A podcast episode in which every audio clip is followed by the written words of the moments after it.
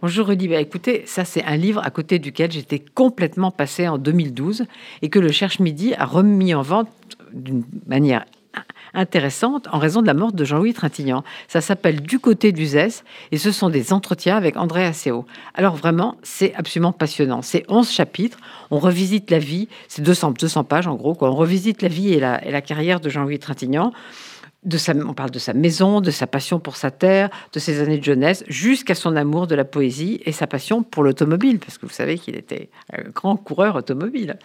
Et on découvre que sa mère l'a habillé en fille jusqu'à l'âge de 5 ans, ça doit marquer quand même, non? Et puis que quand il est arrivé à Paris, ce que j'imaginais pas du tout, en 1950, il avait un très très fort accent du Sud, qu'il a dû perdre pour avoir cette voix qu'on admire, qu'on admire beaucoup. Évidemment, dès 1956, il est sous les projecteurs avec... Euh, Brigitte Bardot et, Dieu créa la femme.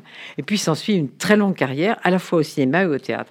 Alors il se dit timide, mais pourtant, dans les, les entretiens, sans s'apesantir, il peut être avoir là-dedans assez dur. Par exemple, euh, il parle du fait qu'il a repris la pièce Art de Yasmina Reza en 1996 et qu'il a repris le rôle qui avait été tenu par Fabrice Lucchini. Et à propos de Lucchini, il précise un comédien qui pense beaucoup à lui-même.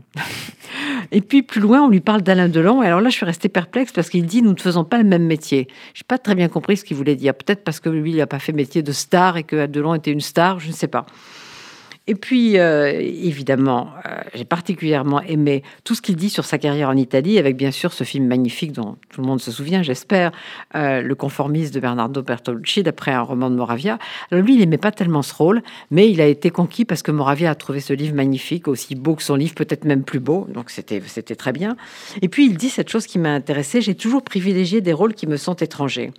Alors il explique aussi qu'il a refusé toujours avec Bertolucci le rôle de l'homme dans le dernier tango à Paris par pudeur. Ça peut se comprendre.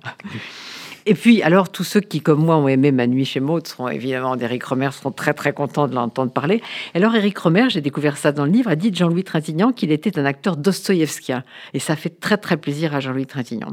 Alors, moi, je ne peux pas conclure sans vous citer un film que j'ai beaucoup aimé, qui s'appelle Ceux qui même prendront le train, de Patrice Chéreau.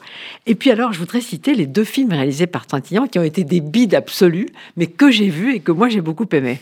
Il y en a un en 1973 qui s'appelle Une journée bien remplie et qui met en scène Jacques Dufilo sur sa moto qui systématiquement euh, assassine pendant la journée, une journée bien remplie.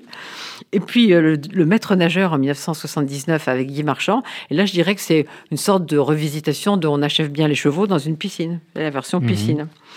Et, euh, et puis, en un mot, ne manquez pas ce Du côté du Zès que moi j'avais raté. Il est à nouveau en librairie. C'est au Cherche Midi. C'est Jean-Louis Trintignant et André Asseo. Et c'est un moment délicieux avant l'été.